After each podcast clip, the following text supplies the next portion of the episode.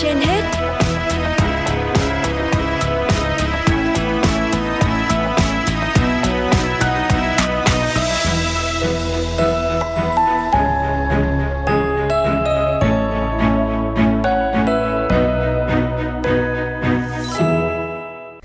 Võ Nam và Thu Minh xin kính chào quý vị thính giả đang nghe chương trình Sức khỏe trên hết của Đài Phát thanh Truyền hình Hà Nội. Thưa quý vị và các bạn, theo chuyên gia y tế, bệnh cúm A tăng bất thường so với mọi năm. Chuyên gia khuyến cáo người mắc cúm A có yếu tố nguy cơ trở nặng, không nên tự điều trị mà cần đến các cơ sở y tế khám để được tư vấn chuyên khoa, cùng theo dõi và chỉ định phù hợp, tránh biến chứng nặng. Ngay sau đây, chúng ta sẽ nghe những tư vấn của Phó giáo sư tiến sĩ Nguyễn Tiến Dũng, nguyên trưởng khoa nhi Bệnh viện Bạch Mai để có những hiểu biết rõ hơn về căn bệnh này cũng như cách phòng tránh. Ờ, thưa Phó Giáo sư Tiến sĩ Nguyễn Tiến Dũng ạ, ờ, xin ông có thể chia sẻ cúm A là bệnh như thế nào và có đặc điểm gì khác so với bệnh cúm thông thường thưa ông? Vâng, cúm A phải nói là một trong những cái bệnh mà rất là cổ điển. Từ xưa đến nay lâu lắm rồi. Năm nào chúng ta cũng có. Cho nên người ta gọi là cúm mùa. Mùa có nghĩa là cứ đến cái mùa đó thì là dịch cúm mà sẽ phát uh, sinh và phát triển. Tuy nhiên năm nay có những cái điểm khác. Khác ở chỗ là gì cúm a thì thường thường là xảy ra vào mùa đông tức là đông xuân. Như vậy thì à, phải khoảng độ tháng 9 tháng 10 thì nó đỉnh điểm tháng 11 tháng 12 thế tuy nhiên năm nay bắt đầu tháng 5 cũng bắt đầu có rồi bây giờ tháng 6 tháng 7 thì lại rất là nhiều. Đấy thì đấy là đấy là có một cái đặc biệt là mùa hè mà lại dịch cúm nhiều. Cái đặc điểm thứ hai nữa là à trong lúc có dịch cúm A thì lại có thêm các cái dịch khác nó nó, nó trùng lấp tôi nói ví dụ như là sốt xuất huyết. Tôi nói như ví dụ như là covid 19 thì vẫn còn lẻ tẻ nhưng mà bắt đầu vẫn còn. Vì vậy sẽ rất khó cho các thầy thuốc là sẽ chẩn đoán phân biệt giữa cúm A với các cái cúm khác.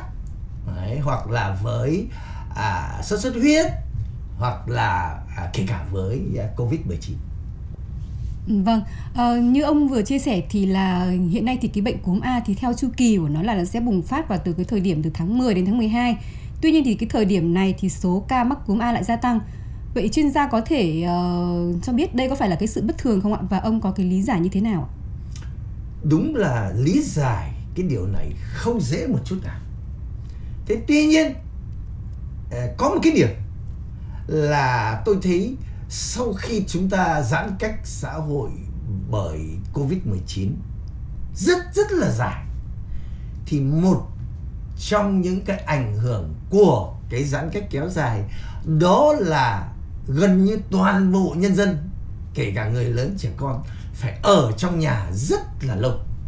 Mà cái việc ở trong nhà rất là lâu như thế thì phần nào nó tác động đến cái yếu tố miễn dịch của cơ thể chúng ta biết là để tăng cường miễn dịch thì chúng ta phải có rất nhiều hoạt động đúng không? Ví dụ chúng ta phải thể dục thể thao chúng ta phải đi tiếp xúc với mọi người khác để chúng ta phải đi xem kịch xem hát vân vân để chúng ta bồi dưỡng cái gọi chúng ta gọi là sức khỏe về tinh thần. Trong thời gian giãn cách chúng ta chỉ đóng ở trong cái nhà của chúng ta thôi. Và chúng ta kết nối với xã hội hoàn toàn bằng các cái phương tiện như thế là công nghệ rồi các cái uh, điện tử vì vậy, tôi nghĩ theo quan điểm cá nhân, tôi nghĩ là cái sức miễn dịch, cái sức đề kháng của toàn thể xã hội của chúng ta kém. Và vì sức đề kháng của toàn hội chúng ta kém, cho nên là virus, các dịch bệnh khác, nó sẽ có cái điều kiện nó tấn công vào cơ thể của chúng mình nhiều hơn. Chúng ta sẽ đợi sang sang sang sang năm hoặc sang năm nữa xem. Nếu mà dịch cúm lại quay trở lại cái quy luật của nó là vào tháng 10 tháng 12 thì điều đó tương đối là rõ. À, vâng, à, xin ông có thể uh, cho biết là cái các cái triệu chứng của bệnh cúm A và làm thế nào để phân biệt giữa cúm A và các cái bệnh truyền nhiễm khác như là Covid-19 ạ? Nếu mà để phân biệt thì người thầy thuốc phải ở ừ, khám bệnh rất là cẩn thận. Trong đó một trong những cái bước khám bệnh đầu tiên là phải hỏi tiền sử hay người ta gọi là lịch sử dịch tễ học. Thế mà điều này chúng ta hay quên đấy. Tôi quan sát là các cái trường hợp khám bệnh gần đây thì tôi thấy tức là chúng ta hỏi rất ít. Đấy. Mà nếu chúng ta hỏi rất ít để để để xác định xem cái yếu tố dịch tễ cái, cái bệnh nhân ấy đang sống ở đâu có đi đâu hay không xung quanh có những người bị ốm hay không trong gia đình có người bị không? Rất rất nhiều câu hỏi thì mới xác định được người ta gọi là yếu tố dịch tễ. Yếu tố dịch tễ là cái đầu tiên cơ bản nhất để xác định xem là bệnh nhân này tiếp xúc với cúm hay tiếp xúc với covid hay tiếp xúc với các bệnh khác. Thế nhưng cái giai đoạn đó chúng ta dễ bỏ qua. Đấy thế cho nên là chúng ta rất dễ bị nhầm giữa cái cúm A với cúm B hoặc là cúm khác nữa cúm C nó có mà nhé. Thế rồi thì là hoặc là các cái bệnh à, virus đường hô hấp khác nữa chứ ôi ôi cái việc bệnh ríu đường hốp nó có vô vàn con. Tôi nói ví dụ chứ con adeno thì nhiều lắm. Ê, rồi thì là ví dụ như là lại con ừ, RSV gần đây hay hay, hay gặp trẻ con mà chúng ta cứ hay gọi đấy. Cho nên là vô vô vàn con. Đấy người ta có thể thống kê là khoảng 200 cái con virus mà gây bệnh ở đường hô hấp các triệu chứng cũng ngắt hơi ho sổ mũi sốt y như nhau ấy. đấy thì còn chưa kể là covid vào rồi thì là sốt xuất huyết nữa đó vì vậy tôi nhắc đi nhắc lại muốn phân biệt điều đó là phải hỏi dịch tễ học này khám lâm sàng này sau đó mới đến xét nghiệm. Hiện nay thì người lớn và trẻ em khi mắc cô cúm A thì có cái sự khác biệt như thế nào ạ? người lớn và trẻ con có đã, tôi đã nói là tất cả các triệu chứng là giống nhau hết. Tuy nhiên do đặc điểm của trẻ con một số cái triệu chứng ở trẻ con thì không phải là nó không có. Nó có nhưng bởi vì trẻ con nó không biết nói. Tôi nói ví dụ đau đầu thì những trẻ trẻ con phải biết nói là đau đầu. Đau cơ bắp trẻ con phải biết nói đau cơ bắp. Đấy nó khác nhau ở cái chỗ thông báo lại. Và à, à, à, vì trẻ con không biết nói cho nên là các cái triệu chứng được được thông báo từ cha mẹ.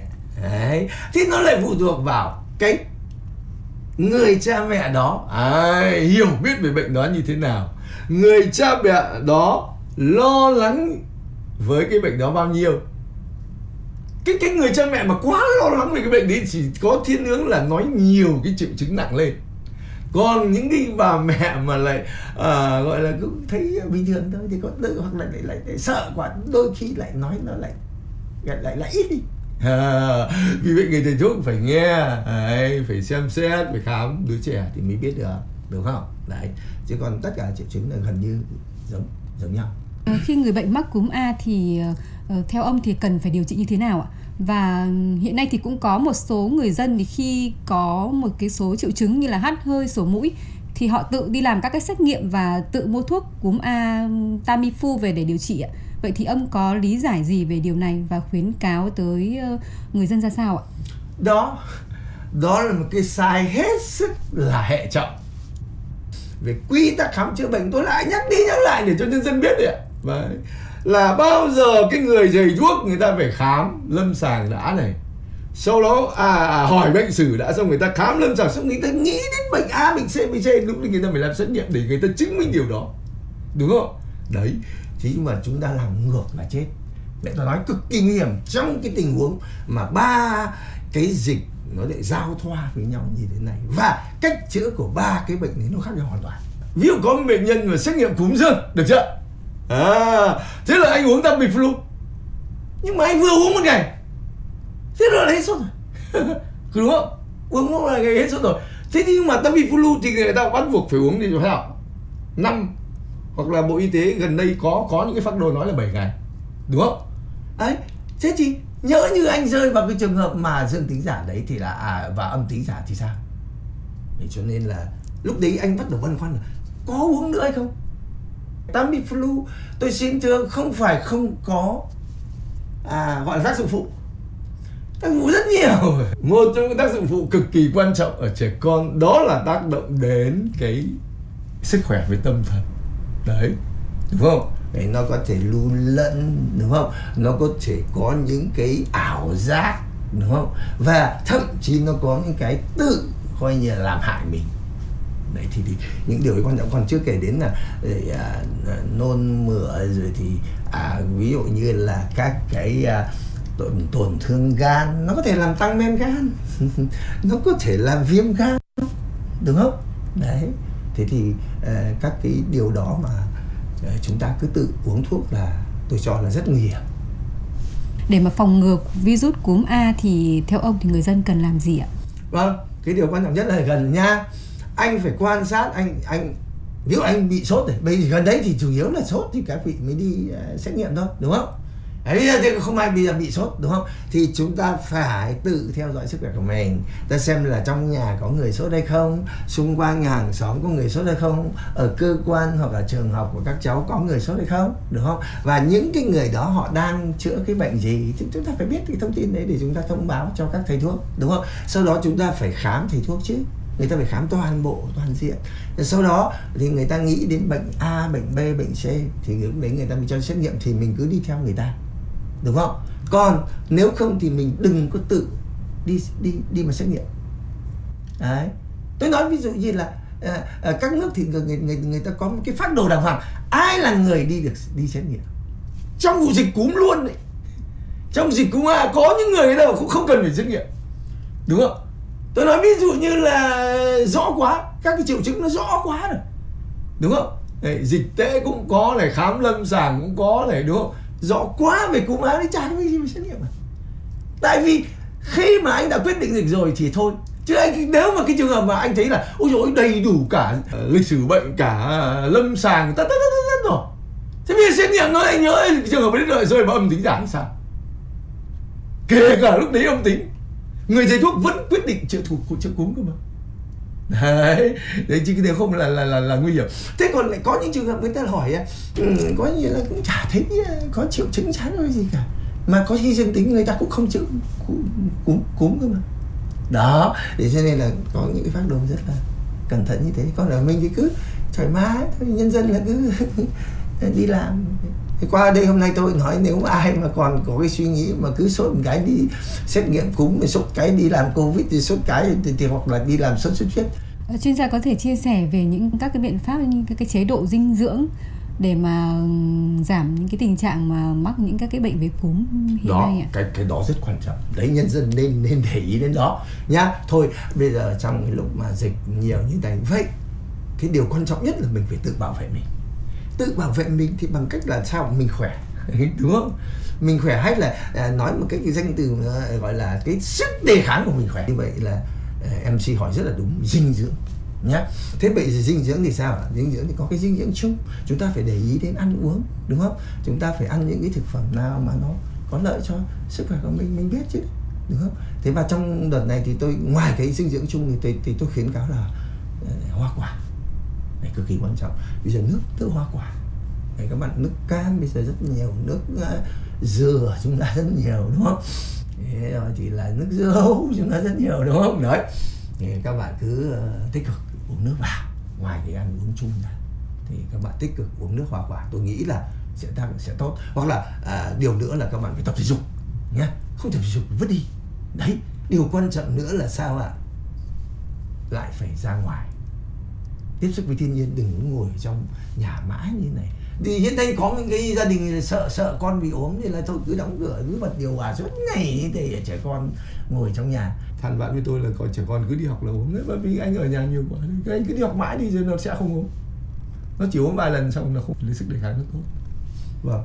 Vâng.